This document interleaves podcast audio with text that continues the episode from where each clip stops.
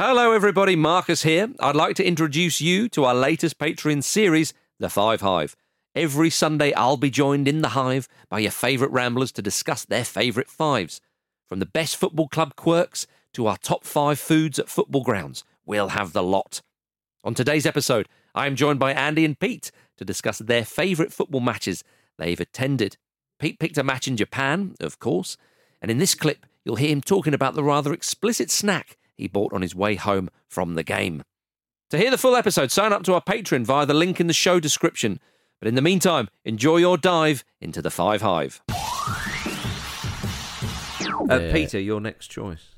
Uh, I'm going to go for 23rd of September 2014, uh, Ventforet Kofu uh, in J League 1 uh, against Vissel Kobe. They won 2 0, and I got lost on a train. Yes. Tried to go and see FC Tokyo. Yes. Got on the wrong train, ended up around Mount Fuji somewhere uh, in a place called uh, Kofu.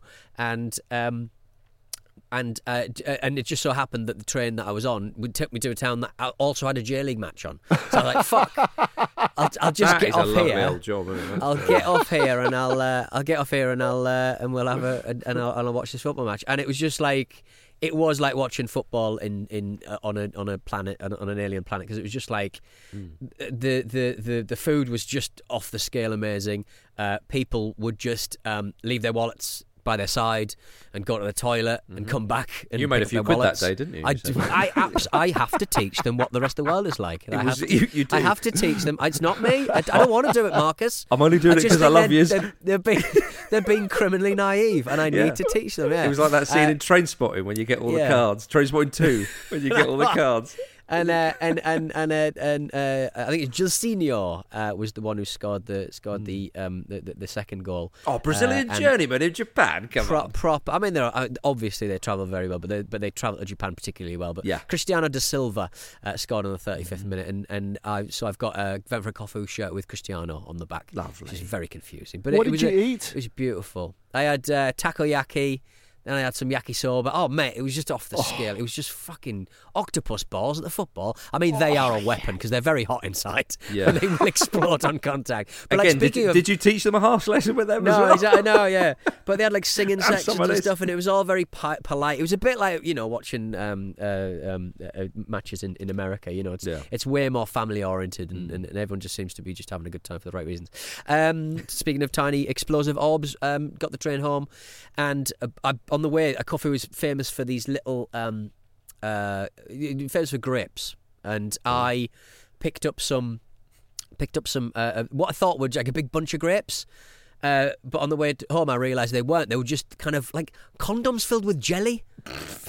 And so, like, Wow. like they weren't actual condoms, but they were like they, they had the same, you know, those old school kind of fucking, um, you know, the Geronimo that blokes in the in the 1940s used to have to put up with, like real thick, dusty old condoms. It looked, it was like that, but it was filled with like grape jelly. She won't So get it was pregnant with this. of- exactly. It was kind of like, uh, but it was just like it was very sweet, and it was so it was kind of like a grape, but very much a man-made grape. But they were massive, and I thought they were grapes, and it was very surprising uh, to find uh, find an exploding um, condom full of jelly in my mouth in, on the way home. So that was my day at Kofu.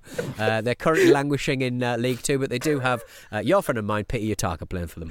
Oh, he's there. Lovely. Oh He's there. yes. I Love tell you it. what, I, said- I, I thought it was a grape. It turned out to be a condom. It was go, like a how is condom, that? oh dear. Anyway, right. Yeah. Have you got one more? Is it one more? Where we are? I'm, I'm, I'm kind of torn between like three or four. Like I wanted to do the You can have some honourable 2010 the 2010 World Cup final, uh, which obviously we didn't attend, but we got real Yeah. close. You can't have that because we didn't go to the match. it's not. It's not We went to the fan best park next games you've seen on telly. I know, but we went to the we went to the fan park next door, and it was one of my best footballing experiences ever. I had so much fun. You had your little FIFA One fleece my- on. I had my little FIFA fleece on. God, I was cold that night. You forget, you saw, you're South Africa. I don't- oh, it's, it's cold. I like, it's, it's, fucking it's, cold. it's summer. It's, the It's World Cup, and we're the in summer. Africa. Why is Yeah, this you wearing messing with my mind? You're wearing fucking shorts. Um, but clever. What a what a isn't Pete a clever boy? Um, but uh, yeah, uh, there was that. Um, uh, what was no, that? that wasn't match? that. You can't have that. What you was watched it on that telly, effectively. What was the Barca Inter match we watched? Only Pete would try and choose a game that he didn't even attend. I was never going to let him have that. If you enjoyed that little teaser, sign up to our Patreon where you can hear the full episode. You will also get access to new episodes of The Five Hive every single week, as well as archive access to almost three years of bonus Ramble content. For just $5 a month, you can have all that. Plus, you'll be able to listen to every Ramble and Upfront episode ad free. For just $10 a month, you will also be sent a video version of the Monday Ramble every week. You'll get early access to Ramble merch, and you can even meet us Ramblers at our quarterly Patreon watch alongs. To sign up, just head to patreon.com forward slash football ramble. That's patreon.com forward slash football ramble. Or hit the link in the description. You do not want to miss out on all this juicy extra ramble content. Sign up now. The Football Ramble is Acast production and part of the ACAST Creator Network.